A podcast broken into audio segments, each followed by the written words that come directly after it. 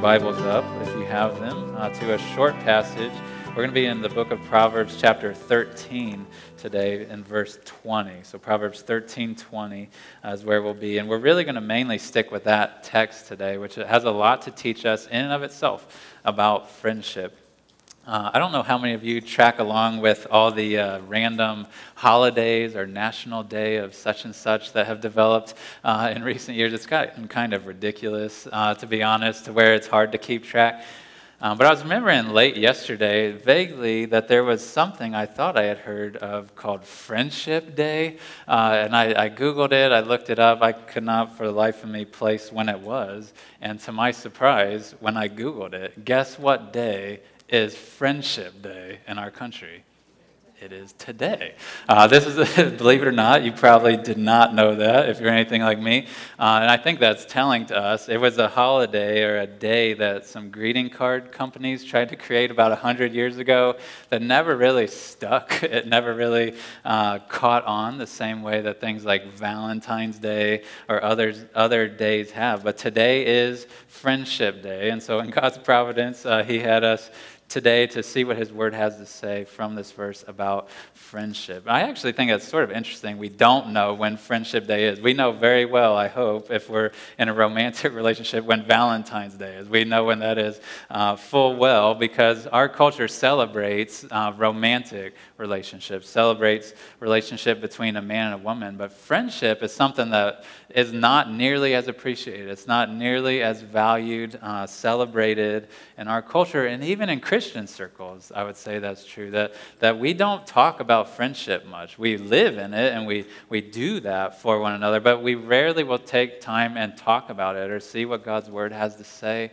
about what it means to have friends and be a friend and why God has made us that way in the first place. So uh, today we will seek to alleviate that and to bring help to us from the word about friendship and, and what uh, Solomon has to say to us from this text, from Proverbs thirteen twenty. Uh, this has been a theme. If, if you've read through Proverbs, maybe some this summer, if you've read through it before, you know that friendship comes up often uh, in the book of Proverbs. Like right from the beginning, Solomon, the king, the dad who's writing all of this wisdom to his kids, he talks about friends right from the get-go. You read chapter one, and he's like cautioning his children against making foolish friends. And he's saying, um, verse fifteen of chapter one, "My son, do not walk in the way with them." And so, and then he brings brings up over and over all these little nuggets spread throughout the book of Proverbs about what it means to be a good friend and what to look for in other friends. And so we're going to be in one of them, maybe one uh, of the most prominent and well-known today in Proverbs thirteen twenty. So I'm going to read this for us, and uh, it's short, so I'd encourage you to follow along because you'll miss it if, if you don't. And we'll refer back to it and, and guide, be guided through it uh, through the course of the sermon. But Proverbs thirteen twenty, Solomon wrote this for his sons, and God now would speak this to us as his children. He said this, "Whoever walks with the wise becomes wise, but the companion of fools will suffer harm." So whoever walks with the wise becomes wise, but the companion of fools will suffer harm. Harm. Uh, this is, it's very straightforward. There's not a lot of mystery to what this proverb means. He, he's trying to, in all these sayings you see get piled up in the book of Proverbs, usually with each one, he's trying to describe something that's true about our world. Some principle, some way our world functions generally, maybe not every single time, but in general, how our world functions. And here, he's making a statement about how friendships function, how relationships function with us as human beings. And if I had to boil down what he's saying here into an even more concise way that I would say is the general principle of this proverb, it would be this, that we become like those we befriend.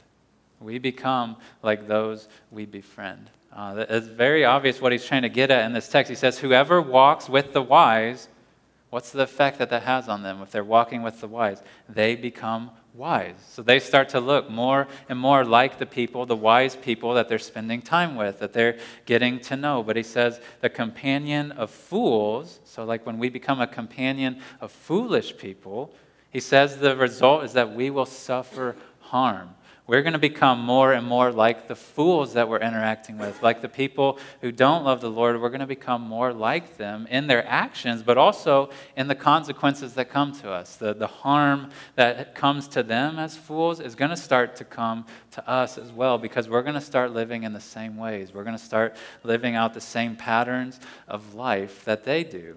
And so I, I would say that, that we become like those we befriend, typically. The ones we spend time with are the ones we become like. And you know this. If you've been on our planet very long and you start to pay attention to the world, you see this in your own life and you see it in other people too, don't you? If you start to observe that when somebody starts hanging out with other people, they become like those people. It may be a slow process, but inevitably it happens that, that we become like the people we befriend. Uh, if you move into a new part of the country, maybe you move to Texas and everybody wears, I guess, I've not been to Texas much, but maybe everybody wears boots and hats and whatever. Like you slowly start to maybe adapt the clothes that they wear. Uh, definitely if you move to another nation, it's an entirely different wardrobe. You start to slowly wear what the people wear in that place. Uh, when you uh, move to a new place and you start to be around a group of people that use different phrases, that use different words that you maybe aren't even used to using, you start to use those phrases, do you not? College dorms are like exhibit A of this. Like there's little catchphrases that people use that others start to latch on to. An example I thought of even for myself, I grew up in central Indiana, and I moved not too far, but about two hours south to be around Louisville, Kentucky, and uh, when you cross the Ohio River, there's something like where uh, everybody starts saying y'all. There's a lot of other stuff too, like drink sweet tea and things like this. But slowly, I started to hear so many people say y'all that I just started to say that. And I still have it, even though I haven't lived there in a decade. I still will say that at times. And it's not like I set out like, you know what? This is a useful word. Like, I'm going to start saying y'all. I just started doing it because I heard everybody saying it. I started doing it. So we, even in our language, we start to become like the people that we're around. I even, when I moved up here to northern Indiana seven years ago, I slowly but surely, and this is like sacrilegious, I know, but I have converted from being a Reds fan to a Cubs fan. And a lot of it, some people are grateful for that. Some people might hate me for that. Uh, but I was around so many people, especially Jordan Weddle, who works here at church, who's a huge Cubs fan, that I just slowly started liking the Cubs and have become a Cubs fan. And you see this in all sorts of parts of life, even like married couples. There really is research that shows if the longer that you're married together and you spend year after year, decade after decade together, there's even small ways that you start to even look like one another, like facial gestures and ways you move your mouth and things like this, that you become like the people that you spend time with. And this can be for good. We all have seen that, I hope, in friendships, that there's good that can come to us. There's good traits that can get passed on to us and rubbed off on us. But this text from Proverbs would also show us that there's a lot of negative effect that those friendships, that those befriending of people can have on us as well. Like, it's not just that we can sharpen each other and that we can make each other more useful for the Lord, but there's also this real effect that happens all the time where fellow human beings weaken one another, where we dull each other, where we pull others away from the Lord rather than pressing each other to Him. And so we become like those we befriend in good ways, but also in bad ways. That's why he says that whoever walks with the wise becomes wise, but the companion of fools suffers harm. And so this is a statement, this is a proverb that's generally true of life. And so Solomon, I believe, wants his sons, the reason he's making this observation, that he's wanting them to see this, hey, you become like the people you're around, is he wants them to be careful about the friends that they choose for themselves. That's why he's telling it. He's not just sharing it to be an interesting tidbit of an observation of life. He's saying this is true. People rub off on one another, so be careful about who the friends are that you choose for yourself, who you surround yourself in life with. And so I want to share a couple maybe principles or implications that come out of that idea from this text, that we become like those we befriend. A couple very simple things I think Solomon was trying to convey to his kids about the way to, to live and the way that God would call us to live as well.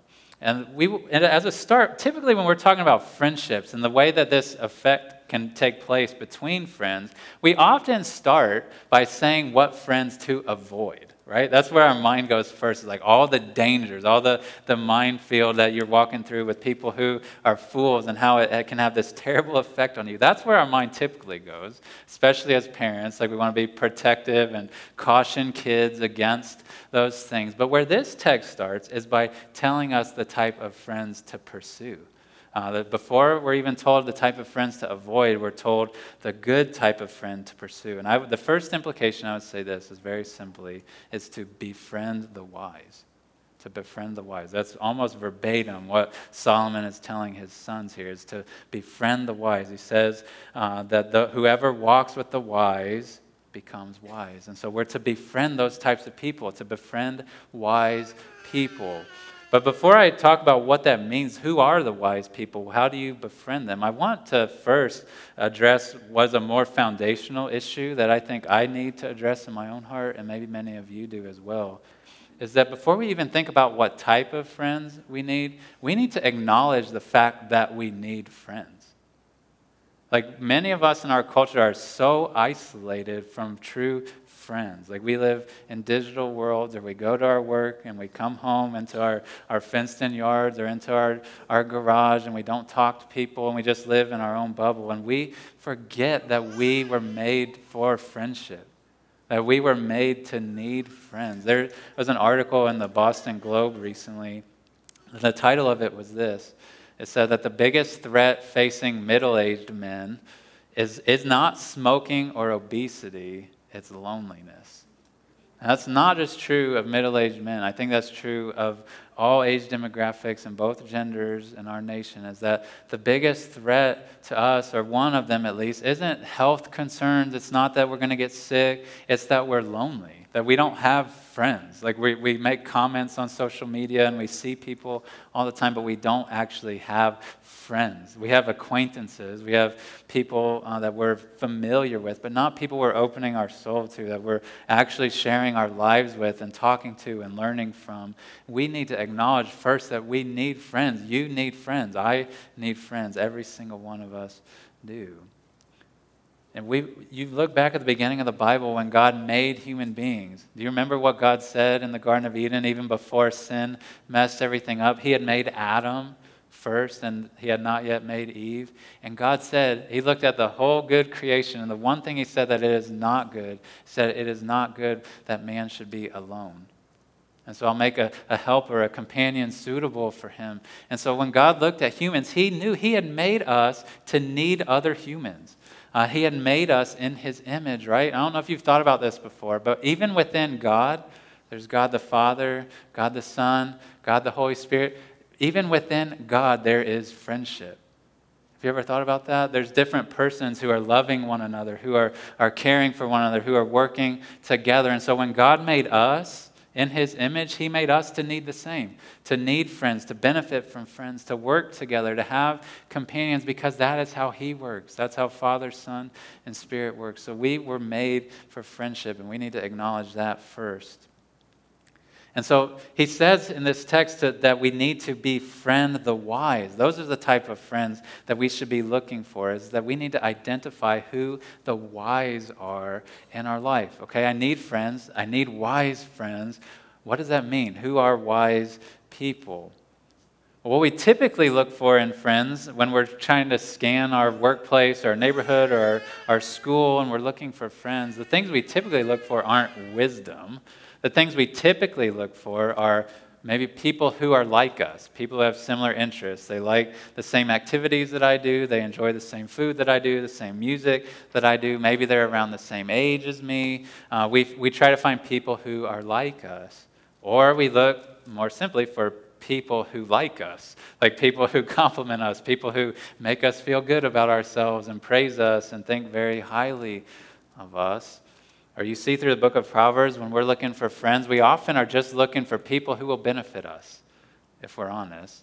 Like people who are going to give me an opportunity. They're going to give me a leg up. They're going to give me gifts. They're going to open up doors for me. That's what we're looking for in friends. And those things aren't necessarily bad, um, but they are not what wisdom is. They are not wise. People can have all those things and not be wise. They can be foolish people that you ought to avoid.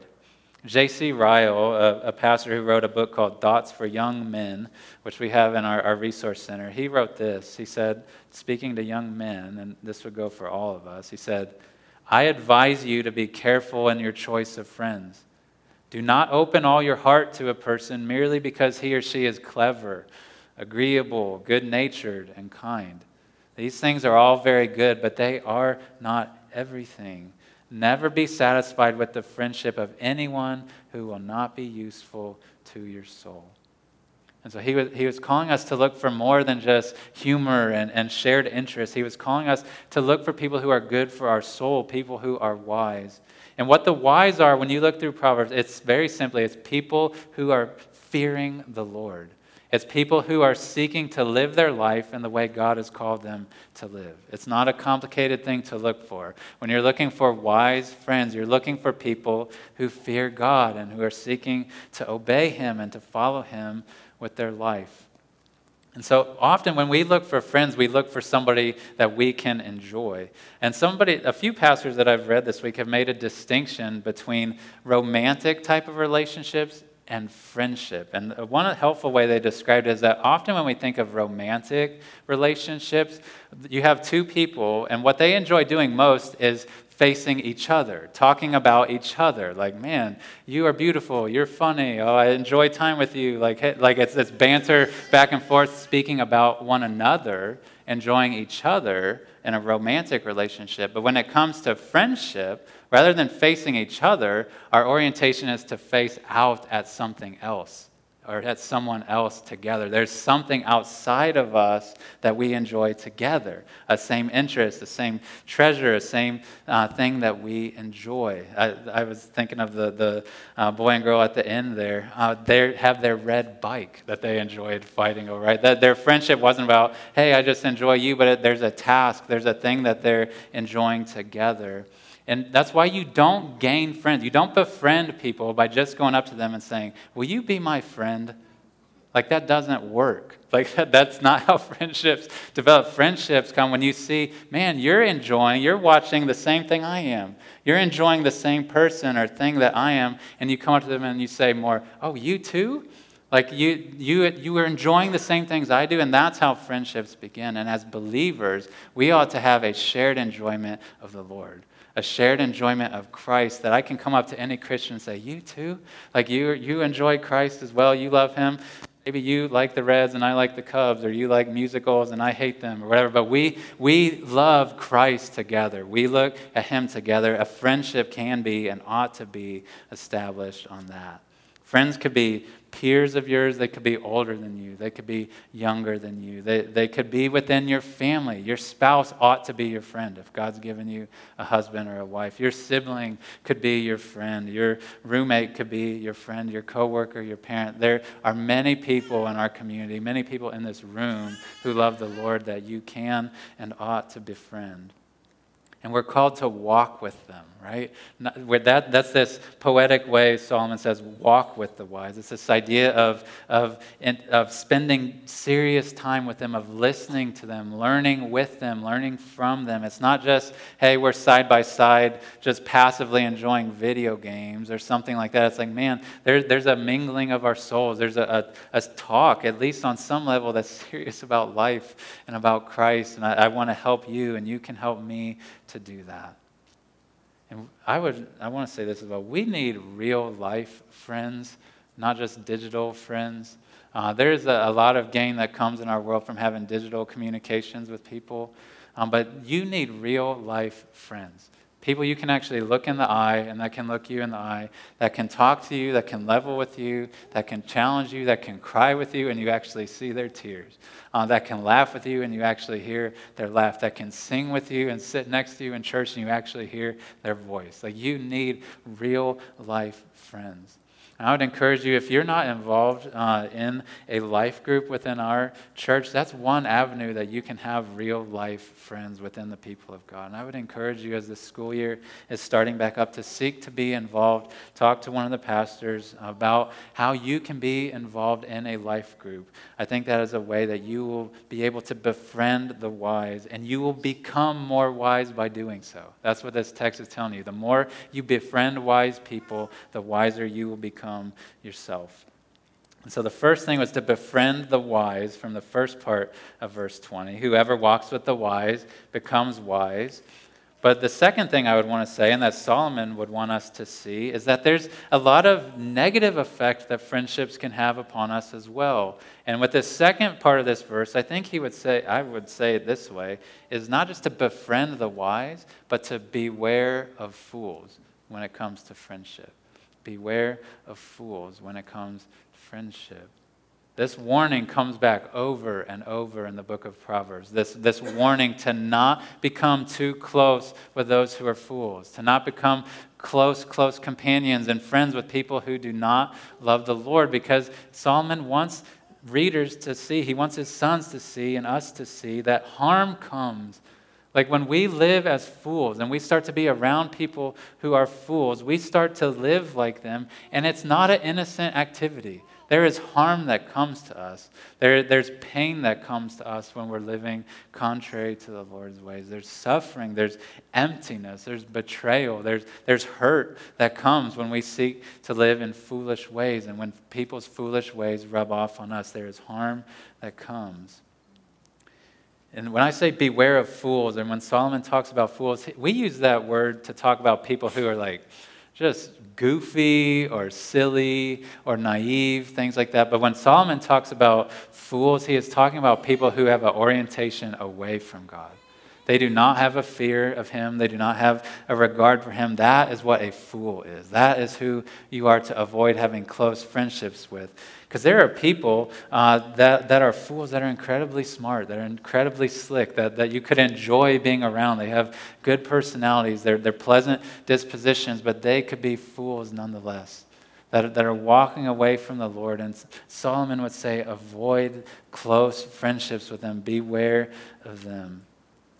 And the harm that comes, the, the suffering that comes to us is not just in this life when we associate with fools, when we start to adopt their ways. There is pain that comes to the lives of those who live foolishly here and now, even this side of the grave.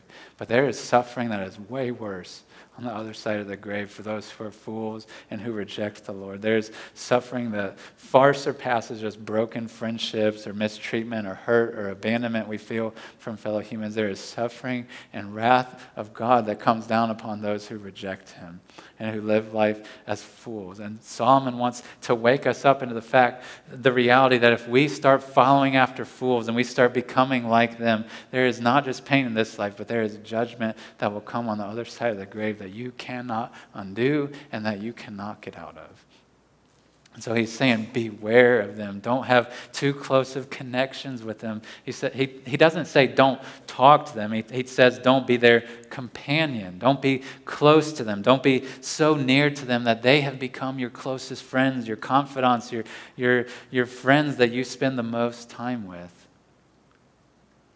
There's a tendency amongst young people, and I remember myself saying things like this, or at least thinking uh, this, but I, I know this perseveres and even into adulthood, where we think, we swear that we will be the exception to this, that I will not be impacted by them, Mom. I will not be impacted by them, Dad. I will not be affected by that. Uh, whoever fill in the blank is seeking to caution me about my friends. I am strong.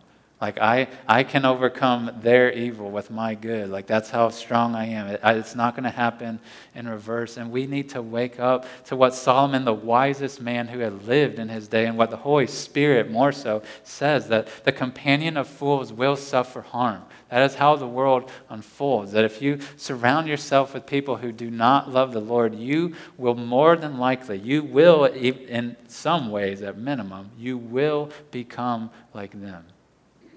That their ungodliness will rub off on you far sooner than your godliness will rub off on them. Paul in First Corinthians fifteen said that bad company corrupts good morals. Bad company corrupts good morals.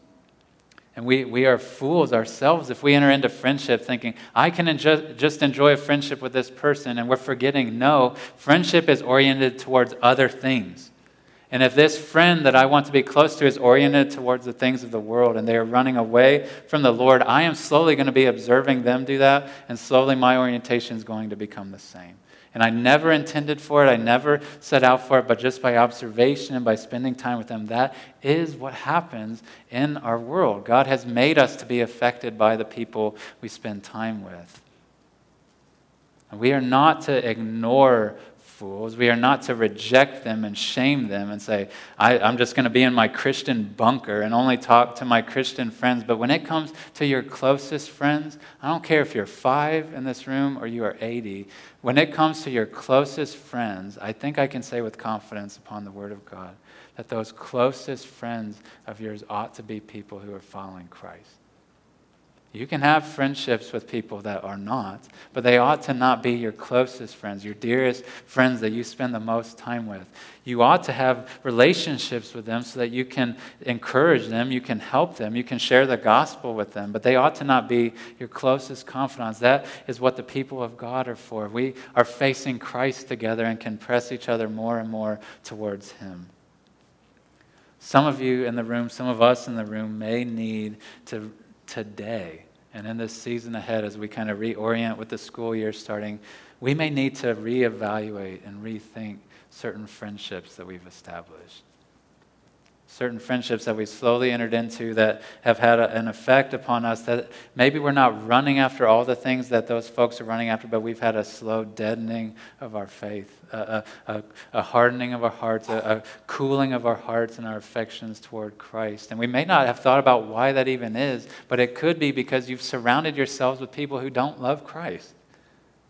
And if those are the people that you started dating, that you started spending the most time with, that you've started orienting your life and your leisure time around, that is going to have an effect on you. And God will call you today to pause and evaluate and try to find friends that will press you towards Him and not pull you away. Parents, I would encourage you to take up the responsibility, if you have not, to genuinely help guide your children in their selection of friends. Solomon was doing that with his children here, guiding the selection of their friends and not just throwing things up to the wind and saying, well, they'll become friends with who they want to become friends with, and uh, they can connect with these people and these people, but there's a guidance of, of who their friends are to be, and, and to, to call them to pursue godly friendships and to, to reevaluate those that they're drawn to that will press them away from the Lord. Well, I'm not naive enough to think that all of our children's ministries and student ministries programs are just filled with wise young men and women and wise boys and girls. I would encourage you as the school year is starting to try to find ways that you can get your children more and more around the people of God, the people who have at least some sense of orientation towards a love of Christ, and that will rub off on them in that way to give them an affection for Him, a desire for Him. There's many ways to be involved, even starting in the next few weeks with that. And kids, if you're in the room, I would encourage you, especially if you go to a school, I would encourage you to let the start of a new school year be a time where you can start to evaluate who you're spending time with as a friend, who you're thinking of as my best and my closest friends and who I want to talk to. And if there's boys and girls who you know have no love for Jesus, it's not that you shouldn't talk to them or that you should avoid them or, or pretend that they're not there. You should still talk to them, but try to find boys and girls in your school who you know love Jesus and seek to get to know them. And they might not, you may love music and they may hate music, and you may like uh, playing dodgeball at recess and they might like going on the swings or whatever, but try to find friends that you can talk to and get to know who love Jesus. This is a wonderful time of year to reevaluate that. Last thing I want to say before we go is this. Uh, let me say it this way, that relationships are a two-way street. Friendships are a two-way street. When we come to texts like this and when we read the book of Proverbs, rightfully so, our first instinct is to read this and start to evaluate all my friends.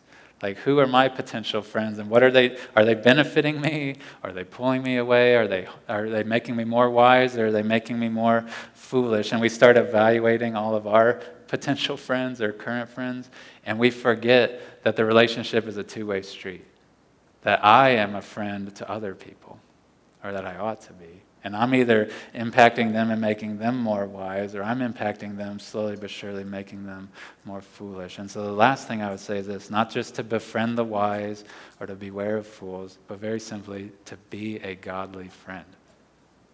Be a, God doesn't just want you to have friends. God wants you to be a friend for others. Uh, friendship is not just about receiving benefits from other people and, and getting things for yourself, but it is about providing that as well to others, to other boys and girls, to other men and women. Our, our friendships are not a means to an end. And being a godly friend is a hard task. It is, you read through Proverbs and you see, man, being a godly friend, being a friend who's worth his or her salt for someone else, and that involves patience, because people, including you and me, are slow to learn. It, it, it, it requires patience. It requires forgiveness. Friendship is not just like pretty, clean, easy thing. There's hurt and harm that goes between us. Being a godly friend requires forgiveness. It requires selflessness, an orientation to serve and to help and say, how can I benefit you? It requires courage to have uh, have a, a willingness to say hard things and to speak hard truths to people when they need to hear it. Being a, a godly friend is a tall task, but it, I hope this is always true in anything we talk about from the Word, that God will always help us and empower us to do what He commands us to do, right? That, that, that He will enable us. He can help us to be a godly friend and to do those things. And the, the hope for us, the, the glad, the good news for us is that, I would say this way, that the best friends, the people who make the best friends, are those who realize how Christ has befriended them. The people who are the best friends for others are the ones who realize the way that Christ has befriended us. We were made for friendship with one another, right? That's we, it was not good for man to be alone, but we were also made for friendship with God. If you read back in the Garden of Eden, God walked with Adam and Eve in the cool of the day. That same phrase, He walked with them.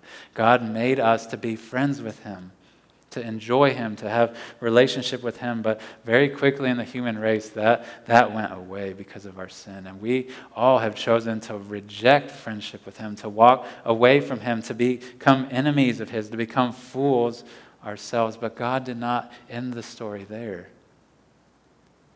God looked at us fools. He looked at us people who had walked away from Him, and He said, I'm going to pursue them. I'm going to run them down. I'm going to make them my friend. And He sent Christ into our world. And Christ, when He came in, typically when one wise person comes into the presence of many, many fools, what happens? This text, typically that wise person becomes compromised, and the, the power of the crowd and the, the fools overpowers that wise person. They become a fool as well. But when Christ came into this world, He pressed back foolishness. He changed fools into wise people. And He said this Himself in, John, in the Gospel of John. He, Jesus Himself said, greater love has no one than this, that someone lay down his life for his friends.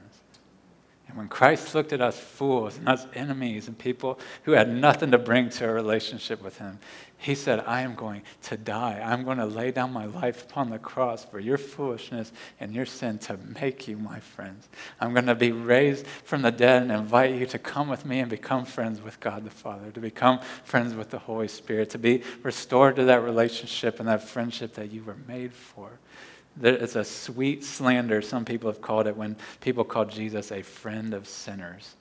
Because He did not have to become our friend. He did not have to make a way for friendship, but He did by coming to this earth and laying down His life and offering us forgiveness of sins. And if you have never received the friendship of Christ, if you walked into this room as an enemy of Christ today, you can leave as a friend.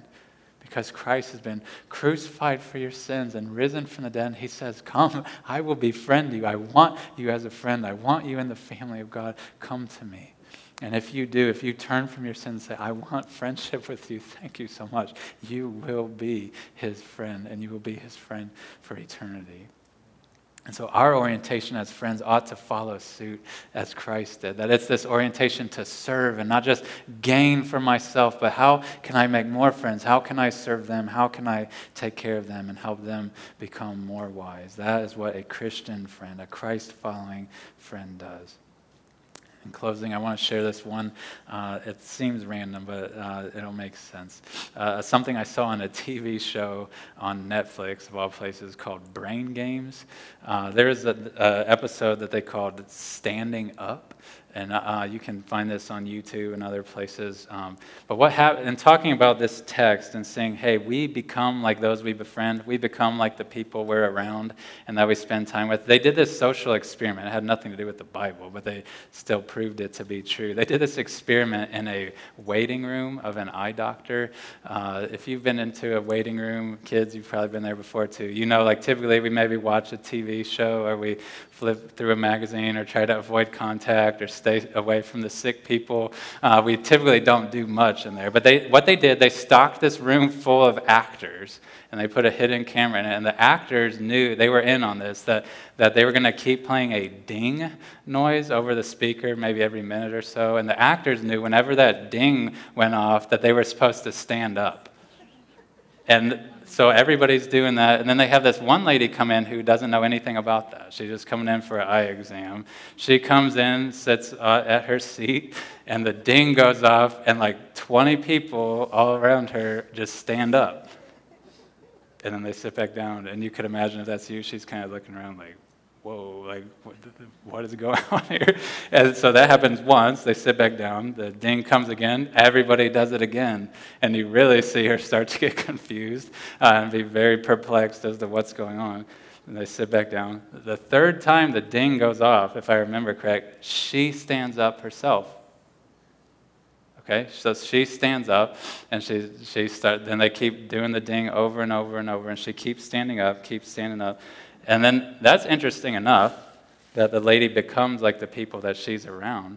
But what happens, they slowly have all the patients go back for their exam uh, one by one. And meanwhile, they keep playing the ding and ding and ding. And everybody keeps standing up, including her. And eventually, she's the last one.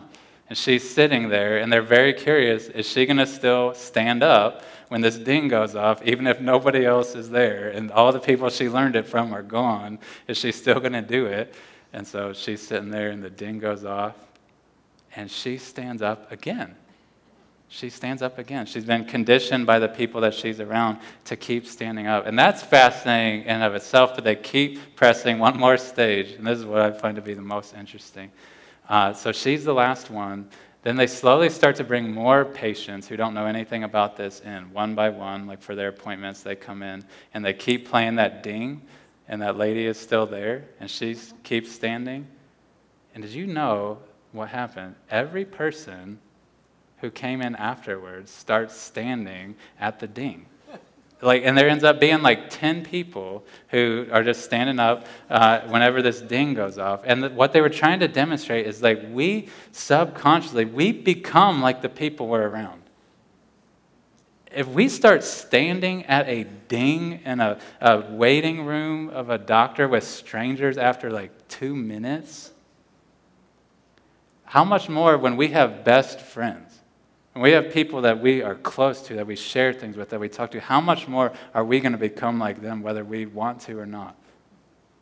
And if that is how God has made us, to learn from fellow humans, to, to grow from them, we need to be surrounding ourselves with godly friends, with wise friends who we can watch and we can learn with, and we can start to see, what does Christ want us to do? What, how does he call us to live? And I learn from you, and you learn from me, and we learn this together as friends. God made us to function that way, to learn from others, and we need to be sensitive to that and to orient ourselves around godly friends. I'm going to invite you to stand, and I'll pray for us and then leave us with a, a word of, of benediction. But let's pray together.